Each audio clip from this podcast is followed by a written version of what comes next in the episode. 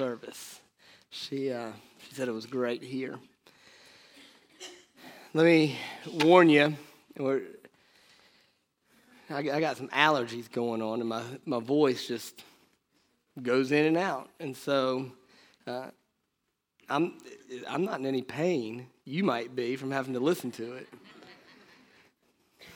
Fortunately, we can be mic'd up, mic'd up, and I won't have to yell at you. I'm not much of a yeller anyway, so.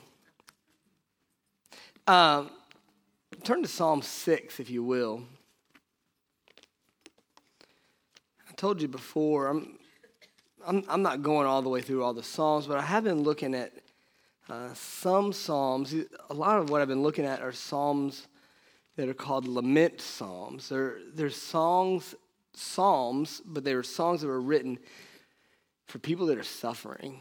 And this is a suffering psalm. And the reason I'm doing it is honestly, our church is in that place.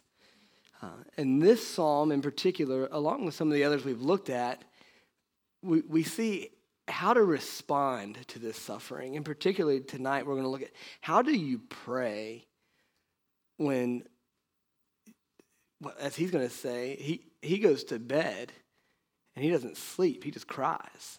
He stays up all night. He says, I wake up and my bed is soaking wet with tears because life is hard right now. Uh, he, he, says, in the morning, it, it, it's like depression has set in for me. Says, I don't, I don't even get up and go about my day. I lay on my couch and cry all day. My couch is wet with tears. And what do you do when you're there? The, this morning, like I told you, I was at Kyler Baptist, and I had to ask them, have any of you been there? I don't have to ask y'all. I know. I know we're there, right? Not only are some of you say, I feel there right now, um, and many in our church are there, that we're there as a body, right? This is something that we're walking through as a body, whether it be because of illness, cancer, um, myasthenitis gravis gets us there, doesn't it? Not us, but us as a body, we're there with you, Robert. Um, Gravis, not Gra- I looked up the pronunciation and I still didn't get it exactly right. Um, you know, it wasn't long ago we asked for prayer for families that are broken, children that are wayward, wrestling with fear and anxiety and worry. We're in broken places. And so how do you how do you pray when you can't even sleep at night because the suffering's so great in your soul. That's what Psalm 6 is about. Let's, uh, stand and read it together. That's a, a tradition we've had at this church for a while, and I don't usually do it, but I should. I like that in honor of God's word. And you know what? You have to stand for just a second longer. I was in Proverbs 6. we want to read Psalm 6. Psalm 6 to the choir master with stringed instruments according to the Sheminith. It's a psalm of David. And David writes, O Lord, rebuke me not in your anger, nor discipline me in your wrath. Be gracious to me, O Lord, for I am languishing. Heal me, for my bones are troubled. My soul is greatly troubled. But you, O Lord, how long? Turn, O Lord, deliver my life. Save me for the sake of your steadfast love. For in death there is no remembrance of you. And Sheol, who will give you praise? I'm weary with my moaning. Every night I flood my bed with tears. I drench my couch with weeping. My eye wastes away because of grief. It grows weak because of all my foes. Depart from me, all you workers of iniquity, for the Lord has heard the sound of my weeping. The Lord has heard my plea. The Lord accepts my prayer. All my enemies shall be ashamed and greatly troubled. They shall turn back and be put to shame in a moment. Let's pray. Dear Lord, we thank you for your word we admit that um, we're, we're here with David. Some of, some of us individually are right in the throes of this. all of us as a church, one body, are walking through this together. So I pray that A, you will teach us to fight this together. Uh, particularly as we look at David's prayer, teach us to pray together the way David prayed so that we can experience David's experience, that we can have this same sense of though we walk through this suffering, we know that you will hear our prayer. And so that's what we ask tonight. Uh, be with my voice as I speak. Allow it not to be a distraction from your word, which can give us life tonight. I pray that in your name. Amen. All right, you can be seated. I, I know that I say this often the superscript is part of the Bible text, right? The, there's a title in your Bible, probably. Um, my Bible, I'm reading out of the ESV. My title, the ESV titles it, Oh Lord, deliver my life. Your Bible might not even title it. That part's not the Hebrew Bible originally written. That's just my translators helping me find the passage quickly. But the superscript is that capitalized part that reads something like, To the choir master with stringed instruments, according to the Sheminith, it's a psalm of David. All of our Bibles should read something like that. And I just want to point out a couple things real quick. Uh, one is this is not a very detailed superscript, right? Earlier we looked at Psalm 3 and it tells us about him the setting. He's running from Asaph. You get something like that in Psalm 51 after he had gone into Bathsheba. Here we don't know the context. I don't know what's going on in David's life that's causing this. But I do know it's David. He wrote it. I do know that these first notes are for the choir master's benefit. Choir master is a song leader, a music leader. And just want the song leader to know a couple things. First is this this song is to be played along, to be accompanied with stringed instruments. Um, if you have the King James, I think it says uh, with neginoth, right? Uh, neginoth just is the Hebrew word which means stringed instruments. And to be honest, I don't know exactly why the King James translators decide to, this is what's called transliterate instead of translate. Transliterate is when you take a Hebrew word and you uh, put it into an English spelling so we can sound it out like it would sound. Uh, this, is, this is just the Hebrew word in English letters. If you have a modern Bible, it probably was translated into with stringed instruments. But all this means is that when the song was sung in Jewish, wor- Jewish worship, it was meant to be accompanied by a guitar, not like Eddie, ooh, or turn off my phone. Sorry. Meant to play with a guitar. Not, not a six string, probably, but a lyre or a harp or a stringed instrument, whatever they played at the time. The next line says, according to the Sheminith. And this line in probably most of our Bibles is another place where we have a translated word instead of a, I mean, a transliterated word instead of a translated word. The word literally means an eighth, right? It's with an eighth, or according to an eighth. Um, the reason it's transliterated here instead of translated is because we don't know exactly what he's talking about.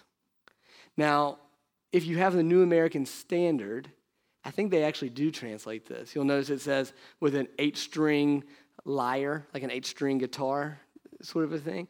Um, that's one possible implication. Hey, I want you to play it with stringed instruments, particularly an eight stringed one.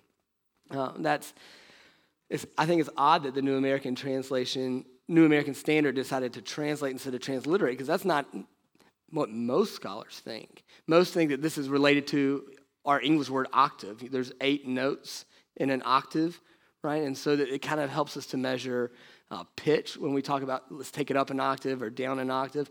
Um, people, most scholars think this has something to do with the tone in which we're singing. Is it we're singing it low and mournfully? Um, this is a way to say this song. This song should not be peppy. Right? We're getting ready to sing a sad song, you should play it in a sad way. Um, that's what most scholars think is going on here, but we don't know for sure, so we leave it untranslated. And I just think this is kind of neat. I just want to throw this in because it's neat. Spurgeon, I thought was really encouraging. He says, Don't be upset that there's a couple words in the Old Testament that we don't know what they mean. In, in, Spurgeon's mind, there was a really exciting thing about that. Let me read actually what Spurgeon says. Spurgeon says, Some think, and he's talking about Sheminith, some think it refers to a bass or a tenor key, which would certainly be well adapted to this mournful ode.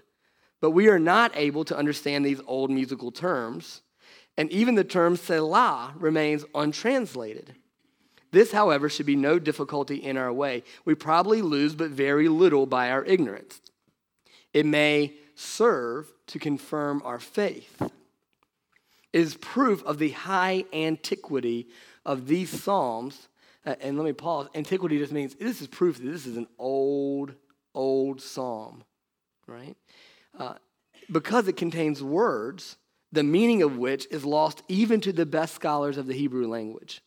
He said, Surely these are but incidental. And then in parentheses, he says, I would almost say accidental, except for I know there's no accidents with God. But he says this is like an incidental uh, proof of their being what they profess to be the ancient writings of King David. In other words, he's saying, How cool that there are words in our Bible that are so old that we don't even know how to get back to them. He says that actually makes a lot of sense if it was written 3,500 years ago. If this was a forgery that was written hundreds years, of 100 years ago, 500 years ago, even 1,000 years ago, we, we could trace it back. But this is showing us this is as old as it claims to be. Right? This is, this, we're talking about some old writings here. It claims to be the writing of David. There's no reason to not believe that, considering that some of these Hebrew words are so old that even ancient Hebrew scholars say it's older than we can dig up. So that's a really cool thing. Now, add that onto the fact that God takes this old, old Hebrew, and the only words that he's left kind of mysterious for us are words that seem to be incidental. Right? The exact pitch that this song was sung in does not in any way reflect on my ability to apply and understand and shape my life. Right? So God gave me the words that I need to know to get the meaning. He kept those. I can translate those. But the words that seemed to be incidental in the meaning, he said, Let me just give you some evidence to remind you that you're reading something old here. And it just seems like that's just something God did for us.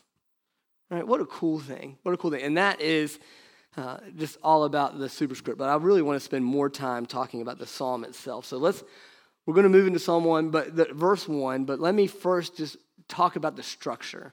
Psalm 6, I think, is easily broken into two parts, really split right down the middle. There's a first half and a second half. First half is verses 1 through 5. And in verses 1 through 5, the whole part of 1 through 5 is David's prayer. Everything he says in 1 through 5 is directed to God himself. Verses 6 through 7 is not a prayer, it's his experience. Right? So verses 1 through 5, we're going to watch how does David pray in suffering? And we're going to read that and apply it as a model for us. Right? My goal tonight is that all of us, myself included, pray like David prays. In hopes that my experience will be like David's experience. Right? So I'm going to study how do I pray? And then the second half, what do I get? What do I expect as the result of this kind of prayer? So let's let's um, let me say one more thing before we dive into verse one. If, if, if you could walk away with any one thing, any one thing, the main thing I want you to get is that this psalm teaches us to pray. And therefore, if you forget all the details, but you remember when I suffer, God is calling me to pray, then I think you're getting the bulk of what's going on here. This psalm is, call, is saying, when you are suffering, God is begging you, draw near to me in prayer. When you are suffering, this is God's invitation to talk to Him.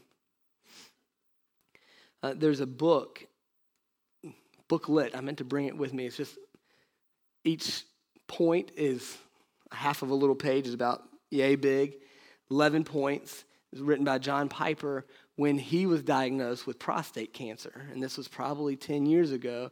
And he wrote a little booklet called Don't Waste Your Cancer. Uh, one of those points that he makes is he gives us 11 ways to waste it. And he says, one of the ways we waste our cancer and this applies to all suffering, is if we don't use it to draw near to God. Uh, there, one of those points, he says, we waste our cancer if we spend too much time reading about cancer and not enough about reading about God. He says, it's not wrong to know about cancer. Ignorance is not a virtue. But the Lord to know more and more, and the lack of zeal to know God more and more, is symptomatic of unbelief. He says, cancer is meant to waken us to the reality of God. It is meant to put feeling and force behind the command, let us know, let us press on to know the Lord. He ends that little section with this line. He says, What a waste if we read day and night about cancer and not about God. So that's what I want us to do. That's what I want this psalm to create in all of us is this knee-jerk reaction. When I suffer, I pray. That's my go-to. I want to learn about the things surrounding myself. If, if I'm suffering financially, I want to learn to budget, but not first to budget. First, I want to go to the God who owns the cattle on a thousand hills. If I'm suffering with cancer, I want to learn about cancer, but I don't want to first learn about cancer. I first want to turn to the God who created the cells in my body in the first place. Right? My first thing is prayer. So let's say we get that. How do I pray? What exactly do I pray about when it's so heavy on me? I can't even sleep at night for all my tears. Where do I start? Let's start in verse 1. David starts by saying, Lord, do not rebuke me in your anger, nor discipline me in your wrath. The first thing David does is he deals with God about his sin and the consequences of his sin. The first thing he does is he says, I recognize that sin brings wrath, but I'm asking that you not deal with me in your wrath, but you deal with me instead based in your loving kindness as one who disciplines. Right? He's not asking here necessarily that there be no suffering. But what he wants is something that's a little different. Not just justice and wrath poured out, but I want the kind of suffering that is, um, the King James will use the word chastisement, uh, where we use the word discipline. It's the idea that God will bring suffering the same way a parent will bring suffering to create a better end. God, I want to know that you're using this for something. Not simply to smite me for what I deserve, but I want to know that you're going to use this suffering to create a more righteous, more holy, more sold out follower of you through this suffering. Uh, Let me skip, I'm going to come forward and then come back here. I want to make sure we understand the difference here between discipline and just justice, judgment. The best passage I know about is in Hebrews 12. Why don't you just keep your finger here and flip to Hebrews 12?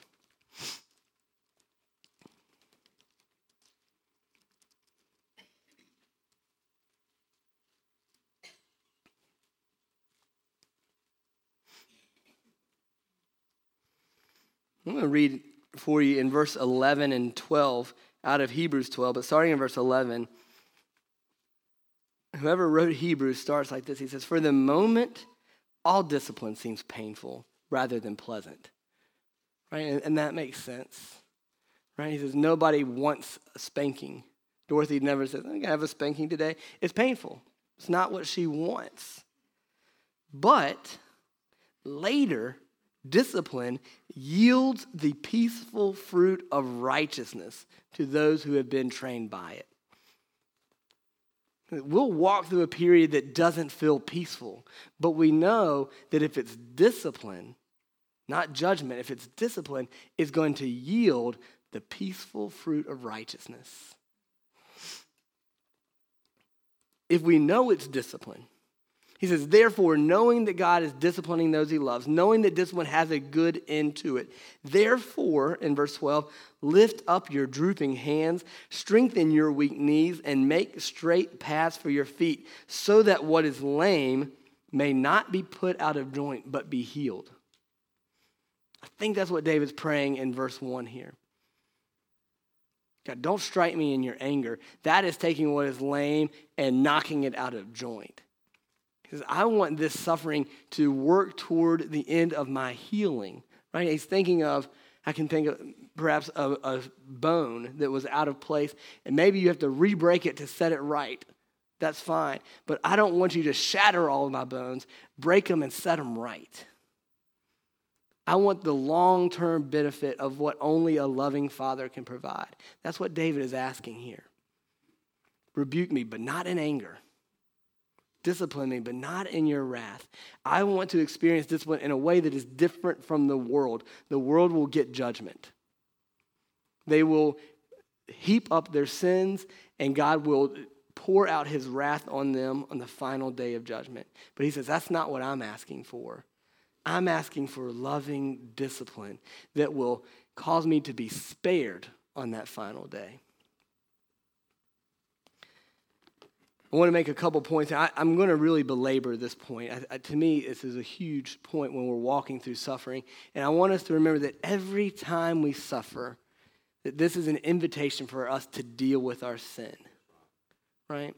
David does that. He goes to God with his sin and he says, God, I want this to be beneficial, not destructive. Every time we suffer, it's an invitation. Look inside of you. Take a look in your heart and deal with it. It is clear, the Bible is absolutely clear that sometimes our suffering is a direct gift from God for specific sins in our life every time we suffer, I think we're wise to ask is this a direct gift? Doesn't feel like a gift, but this is a direct gift for God to root out specific sins in my life? I know that this is true. I'll give you just two examples. Uh, one, uh, or Dorothy and I at night read through books called the uh, they're arch books. I'm not sure if you've heard of them. They're basically poems of different stories in the Bible. One of them is called the Braggy King of Babylon. It's the story of Nebuchadnezzar in Daniel chapter 4. And Nebuchadnezzar is the braggy king. He's arrogant. He looks over all of his kingdom and he says, literally says in Daniel 4, I think it's verse 10, he says, I have built this kingdom with my own hands. And while he's speaking, he's interrupted with a voice from heaven that tells him, You will be judged for that, for that arrogance. And before the words are out of his mouth, he, he becomes insane right? He leaves the palace. He begins to crawl around, apparently on all fours, eating grass like a donkey. He stays out there. This isn't a momentary thing. He sleeps outside like a donkey. He, his body becomes wet with the dew of the morning because each night he's grazing. His hair becomes long like eagle's feathers, and his fingernails become long like the claws of birds. God sends insanity on him. And it seems to last a long time until the end of Daniel 4. I'll read what Nebuchadnezzar says. I think this is fascinating. At the end of the days, at whatever length of time God's inflicted him with insanity, Nebuchadnezzar lifts his eyes to heaven and he, he says, My reason returned to me, and I blessed the Most High and praised and honored him uh, who lives forever. And this is what he said For his dominion, talking about God, is an everlasting dominion. Right? I built he says, I built little Babylon. He says, but his dominion is everlasting. All the inhabitants of the earth are accounted as nothing, as he does according to his will among the host of heaven and among the inhabitants of earth. Who can stay in his hand or say to him, What have you done? He goes on. I'll stop there. Uh, I'll, I'll, read the very last one, verse 37. Now I, Nebuchadnezzar, praise and extol and honor the King of heaven, for all his works are right and his ways are just, and those who walk in pride, he is able to humble them. Right? Nebuchadnezzar is an example that God will send certain specific punishment in our life that is discipline designed to root out sin. Let me, let me give you another New Testament example. There's an Old Testament, there's a New Testament in 1 Corinthians 11. In 1 Corinthians 11, uh, Paul is talking about the Lord's Supper. And the problem with the Lord's Supper, the way it's happening in the Corinthian church, is they've forgotten that the Lord's Supper is, they, they, the term we use, communion, they'd stopped communing together. He says, Some of you show up and you eat so much that the other people show up and they don't have anything to eat. He's like, for you, communion is a selfish act just about you and God, and you don't care about anybody else in the body. You have forgotten that fellowship with God means fellowship with the body. It's all about you. And because of that, Paul says, some of you are weak, some of you are ill, and some of you have fallen asleep. I mean, some of you, God has taken some of you home because you take communion so lightly that you don't care about the body that you're eating it with. Guys, Paul is saying there, are, there is a specific punishment that God is doling out to his body when we don't take communion in a way that communes with each other. And so this is evidence in my mind. Both of these are evidence that sometimes our suffering, our weakness, our illness, even our death, are loving acts of God saying, Repent from this sin that you have been harboring for so long. Get it out of here. It is killing you. I'll kill you if you don't get it out before it kills you. Because I love you so much, I will not let you walk in sin. And so when we suffer, we must ask is there sin in my life that I have to get rid of? Now, I think it's incredibly important for me to add to this some clarification. One is, it is though it is true that God sends suffering to chastise and discipline us, it is absolutely incorrect for us to assume that everyone suffering is doing so because of a certain unconfessed sin in their life. And there's evidence in the Bible for that. I'll give you a, a New and an Old Testament. Again, Old Testament, Job. God's in heaven, and the devil comes by and he says, Have you seen my servant Job? And what does he say about Job? He's upright, blameless. There is no unrighteousness in him. And the devil says, Well, let me, let me attack him so I can sift him. God says it again a second time in that first chapter. You don't understand how good Job is. Job's suffering was not a result of his sin, it was so that God could display his glory through Job. Job's friends wrongly say, Job, you must be in sin or God wouldn't do this. God, God condemns them for that. So we do not have any right to see someone in our body suffering and think this is evidence that their sin must be really grave. Uh, there's another place in John chapter 9. Jesus and his disciples are walking and they see a man who was blind from birth. And the disciples say, Well, whose sin caused this? Was it his sin or was it his parents' sin? From birth, maybe his parents were really bad. And Jesus You guys just don't get it. He wasn't born blind for his sin or his parents' sin. He was born blind so that my glory might be revealed, so that so the world could see how big and how strong I am. So, it would be a sin for me to think Mary's cancer is, and to certainly to accuse Mary of having un, unconfessed sin as the cause. I would be just as wrong as Job's friends. I'd be just as foolish as Jesus' disciples to do that. It's true of any of you that are suffering. Suffering is not necessarily evidence, and I am wrong if I stand in judgment, assuming what I don't know. That said, all sin, I mean, I'm sorry, all suffering flows ultimately from the effects of sin. Every time we suffer, regardless of the cause, it is ultimately because Adam and Eve chose to eat the fruit, and all of us have fallen, it followed in their footsteps. This is what we've learned. You'll have to go back several months now when we started in Romans 1:18. God said, I, Jesus, I'm sorry, Paul said about God that God's wrath is being revealed from heaven against all ungodliness and all unrighteousness. When you think is being revealed, I, I tend to think, when does God's wrath happen? Well, that's the final judgment in hell. But Paul says, no, no, God's wrath is being revealed right now. Right now, we are getting like a sneak peek of, we're getting a glimpse of the fact that God is pouring out his wrath already. Every time I see broken bodies, broken um, families, broken relationships, Every time I see natural disasters, I know this is the outpouring of God's wrath. And Paul explains that, right? He says, some of you are, this is, this is how God's wrath is, is revealed. He says, some of you have lived in ungodliness, and so I'm giving you over to futility.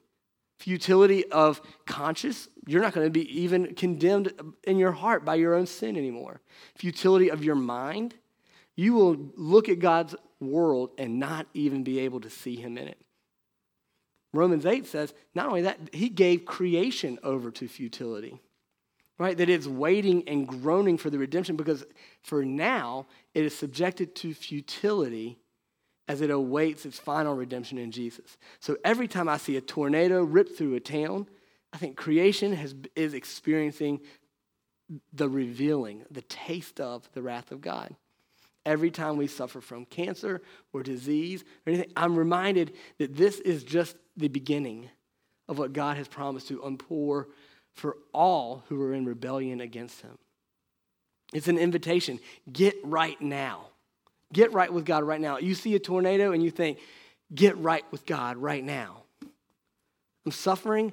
Get right with God right now because this is just the beginning. This is just the opening of the veil of the wrath that will be poured out on all humanity.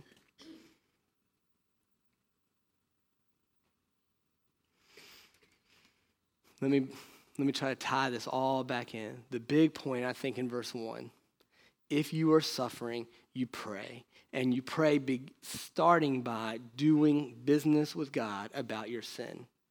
Our suffering may be a response directly from our sin, or it may be the effects of living in a sinful world. But whenever I suffer, I'm being invited by God, do business with me about your sin. Talk to me about your sin. Confess it. Ask me to purge it from you. Do business with me. I want to read again from John Piper.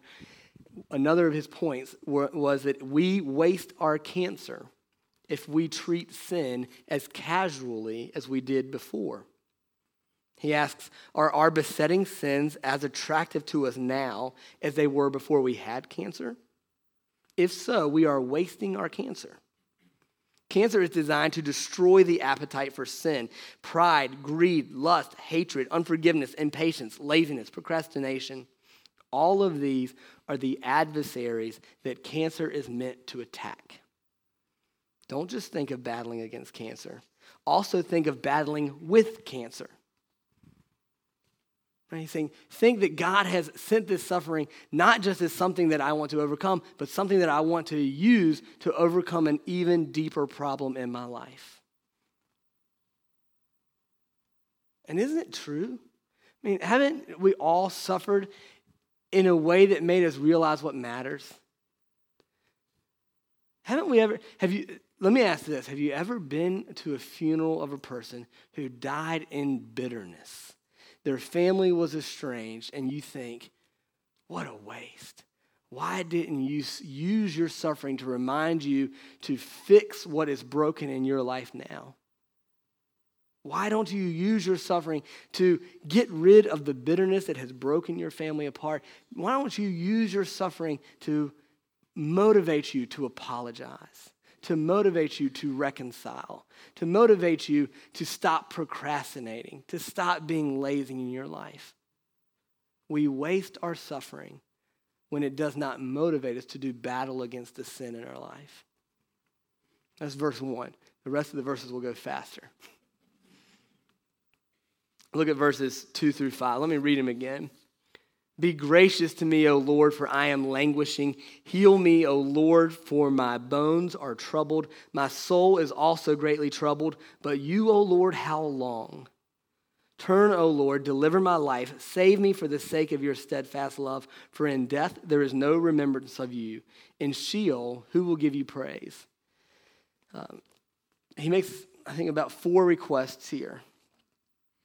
God, first request, be gracious to me right? Uh, starting in two, heal me, uh, turn and deliver my life, save me. These are four requests, and I believe that if there is some slight difference there, that they're generally very similar requests. He's asking God to intervene in his suffering, to step in and do something about his suffering. What separates these verses isn't the request, I think, but the grounds in which the request is made. This is an interesting thing to me. Have you ever noticed that when people pray with God, they make, in the Bible, they're often making arguments to God? They're reasoning with God about what's going on. I think this is a fascinating thing because it's not like our reason will uh, I'll ever come up with an idea that God hasn't already thought of. Not like God, I have a really good idea here. You've never thought of this one, but let me let me just pitch it to you and see what you think. This is not this reasoning isn't for God's benefit. But it's clear that the Bible teaches us pray this way anyway, for your benefit. I want you to pray for me by offering reasons that back up the request you're making. And so David does that here. He makes um, really, I think, three big reasons, right? So the first one, the in verse two and three, I think all of these are the same reason. He says, Be gracious to me, O Lord, for I'm languishing, my bones are troubled, my soul is troubled. The reason here, I think David is saying, God, I need you to do something because I can't do anything. My first reason that I need God to step up is if He doesn't, I am absolutely without hope. My body is languishing, my soul is deeply troubled. I have nothing to bring to the table. So, God, I'm begging you because if you don't step up, nothing's going to happen. The argument that David is making is God, you're my only hope. And God honors that kind of argument. God likes that for us to humble ourselves, for us to say, God, it's you or nobody. I want you to say that when you pray to me. I want you to say that all my eggs are in your basket, God, because there's no other help anywhere else. God says, Good, that's the kind of argument I want you to make to me. The second one's interesting. In verse 4, he makes another argument Turn and deliver me for, for is the cause. Why am I arguing this? For the sake of your glory, or the sake of your steadfast love. I'm sorry, for the sake of your mercy, or the sake of your steadfast love. The second argument is God, do this not only because I'm unable, but because this is, this is right in line with your character. I think this is a really fascinating one. Some, some people think that they, this is another way of David saying, I can't do it, but you can. But I think there's something else going on here. When he says, for the sake of, I believe that David is saying, for the demonstration of, for the magnification of. Do this for the benefit of your steadfast love, for the benefit of your uh, mercy. And you got to think, what does he mean exactly there? This is what this is to me a super encouraging idea. And I'll tell you why. If you think about what makes humans special out of all creation, that we alone are positioned to beg for God's mercy. Right, so all of creation, Psalm 19 tells us, all of creation is designed to show God's glory, to show his handiwork. And so rocks do it in some ways, mountains do it, angels do it. But only humans show his mercy. Now, you would think, well, only we show his justice, but that's not true. Angels fell from heaven. They have been cast from heaven. That's why they are demons.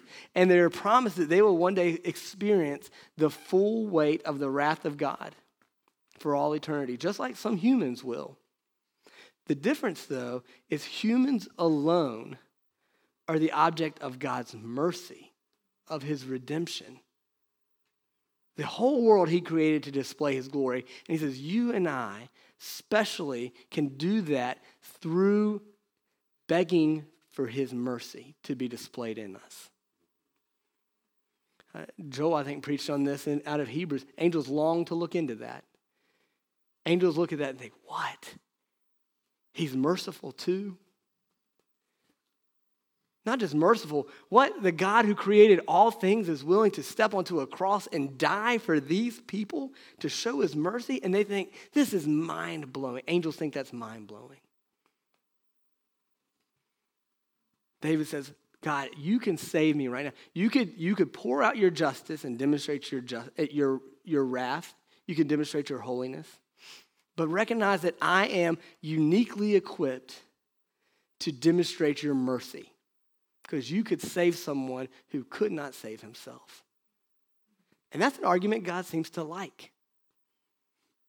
God seems to say, I'm glad you're getting my character here. That's a good reason for me to step in. Argue for my intervention based on my character. I think you're getting this now. There's a third argument. This one is, I think it's clear that this is a third argument, though uh, the way he says it is a little uh, less direct. But his third argument is verse 5 For in death there is no remembrance of you. In Sheol, who will give. Um, who will give you praise. I think this third argument is saying, God, if save me so I can do what you created me to do.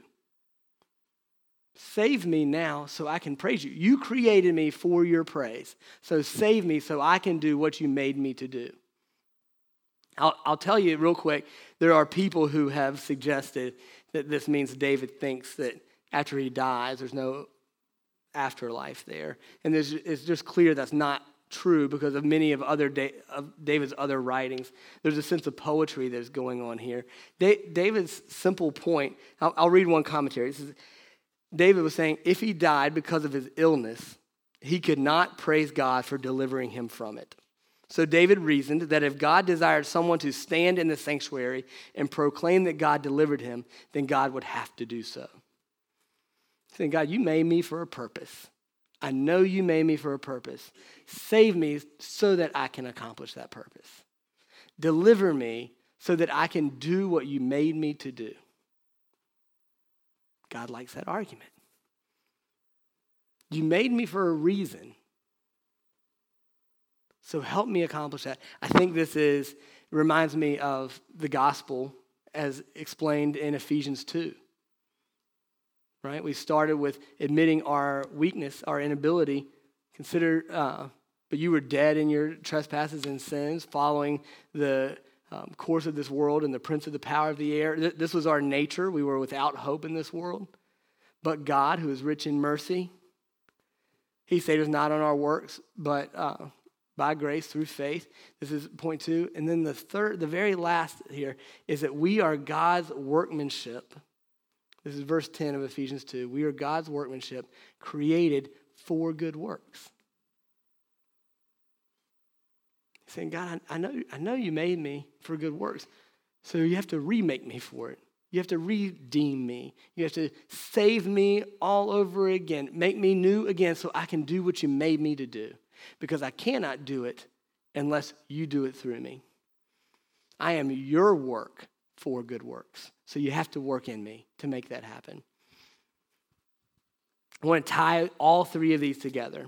And I want to do that by reading this my, my last big reading section. This is out of um, Desiring God. And, and the reason I want to, I feel like I have to do this for you because this was kind of a mind blowing chapter for me. Uh, in Desiring God, there's a chapter on prayer. And one of the central arguments is that we need to be careful when we pray not to act like we can serve God, but to beg Him to serve us. And it seems strange to me at first. Well, God wants us to serve Him. And, and I know that the Bible often is asking me to. And He says, it's true, but only through Him having served you. Because you have to understand that God does not need anything you can offer, and He's most glorified when you admit that the only thing I can do comes through what you can do through me. He says, Beware of acting like you have something to bring to this table here. Um, and so, with that in mind, he wrote this He says, Suppose you're totally paralyzed. You can do nothing for yourself but talk. And suppose a strong and reliable friend promised to live with you and do whatever you needed done. How could you glorify your friend if a stranger came to see you? Would you glorify his generosity and strength by trying to get out of bed and carry him? No. You would say, Friend, please come lift me up. And would you put a pillow behind me so I can look at my guest? And would you please put my glasses on for me? And your visitor would learn from your request that you are helpless and that your friend is strong and kind. You glorify your friend by needing him and asking him for help and counting on him. It's the same is true in our prayers for God. We glorify God when we say, God, I need you to show up. John Piper goes on to describe, explain this using John uh, chapter 15. In John 15, 5, he says, I am the vine, you are the branches. Apart from me, you can do nothing.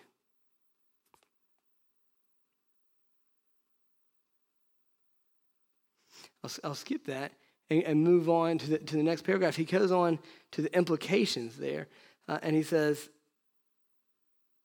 So, what does that mean that we can do to glorify God? He says, Well, he answers that for us in verse 7. Says, if you abide in me and my words abide in you, ask whatever you wish and it will be done for you. We glorify God by asking him, by praying. So we ask God to do for us through Christ what we can't do for ourselves, which is to bear fruit. Verse 8 gives a result. By this my Father is glorified, that you bear much fruit. So, how was God glorified in prayer? Prayer is the open admission that without Christ we can do nothing. And prayer is the turning away from ourselves to God in the confidence that He will provide the help we need. Prayer humbles us as the needy and exalts God as the wealthy. That's how David prayed. He started with, I'm a wretched sinner that deserves your wrath and anger. And I'm asking you not to pour it out on me, but to discipline me, to make me new.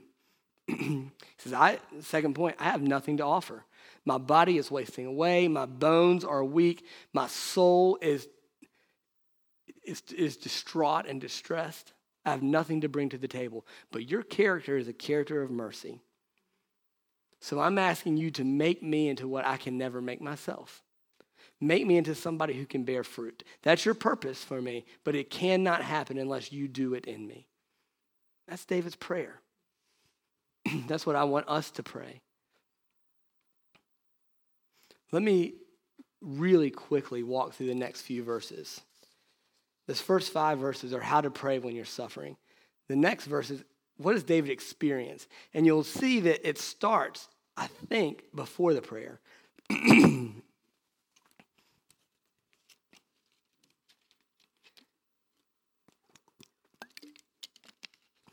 David starts with his experience. His experience is that he is weary from moaning. Every night he is flooding his bed with tears. His experience was that he was drenching his couch with weeping. His eyes were wasting away because of grief, and it was grow- his eyes were growing weak because of all of his foes. You wonder what uh, his foes were. Remember, we said we didn't get a lot of context here. I think his foes could have been um, people enemies, right? Like Absalom was in, in three. But just as well, his foes here could be the spiritual and physical attacks. The weakness of his body is a foe, right? The, uh, the, the weakness of his soul. This dried up feeling of, God, how long before I hear from you? This dryness of soul is an enemy that he wants to have vanquished. And let me just ask you has, has that been your experience? Have you ever been there? I just again want to remind you that even if you say, I don't know that I have been, we're in a church of people that are there right now. And so if you can't pray for yourself this way, will you at least commit to praying for our family this way? The cool thing is verse 8. I think that he pray, he's feeling this way, and he prays the way we already studied. And then look what happens in verse 8. There's, there's a change his confidence boosts. And he looks at his foes and he says, Depart from me, all you workers of evil. He speaks commandingly, foes, whether it be evildoer people or sickness or the thing, get out of here. You have no more control here. Why is that? For the Lord has heard the sound of my weeping. The Lord has heard my plea. The Lord accepts my prayer. His experience has changed because he spoke with God and God has heard him.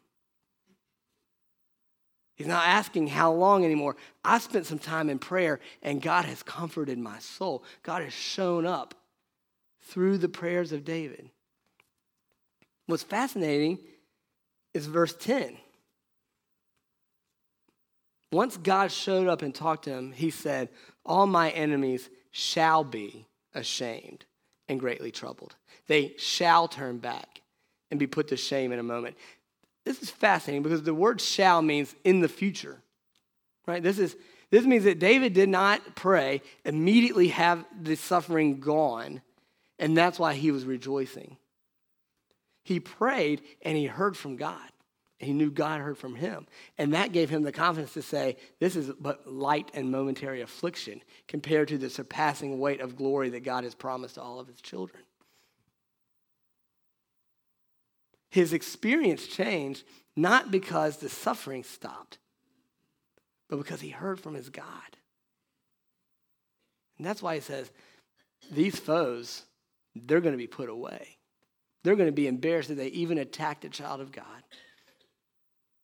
I have confidence now. His demeanor is completely different because he prayed, because God heard those prayers. So, this is what I want us to do tonight uh, as a response. And, and, music team, if you want to come up and get ready, but let me introduce what I think we need to do. I think what we need to do is pray, right?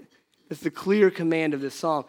Every time we read the Bible, we know we have to respond. Otherwise, James says, You're like a man that looks in the mirror and you leave and you forgot what you look like. That's foolishness. This verse is commanding us to pray. So, what I want us to do as a body is to first just identify somebody in our body that you know is suffering. And it may be yourself, it may be Mary, it may be Robert, it, it may be anyone in this body you know they're suffering. And will you commit tonight, right now, not only now, but for a long time in the future, but at least right now, can we pray together and pray four things, the same four things we saw here. First off, say, God, will you use this suffering to get rid of sin, to increase holiness and righteousness in their life? Even if it's a person that you don't see the sin there. Somebody as sweet and kind as Mary. I've never seen Mary sin, but the Bible says she does, and she has. So I'm going to ask God, don't waste this. Make this be loving correction, loving discipline in her life. Two, I'm going to ask that God uh, will show us our own inability outside of Him. Doctors are unable to. How many doctors have you seen? You get passed around you say, God, I, if without your intervention, I have no hope. Can we ask God to use our suffering in this church to show us that He is our only hope? Will you ask God for the suffering people in our body or yourself to say, God, show me your character? Will you use me to, for the sake of your mercy, so that the world can look around and see?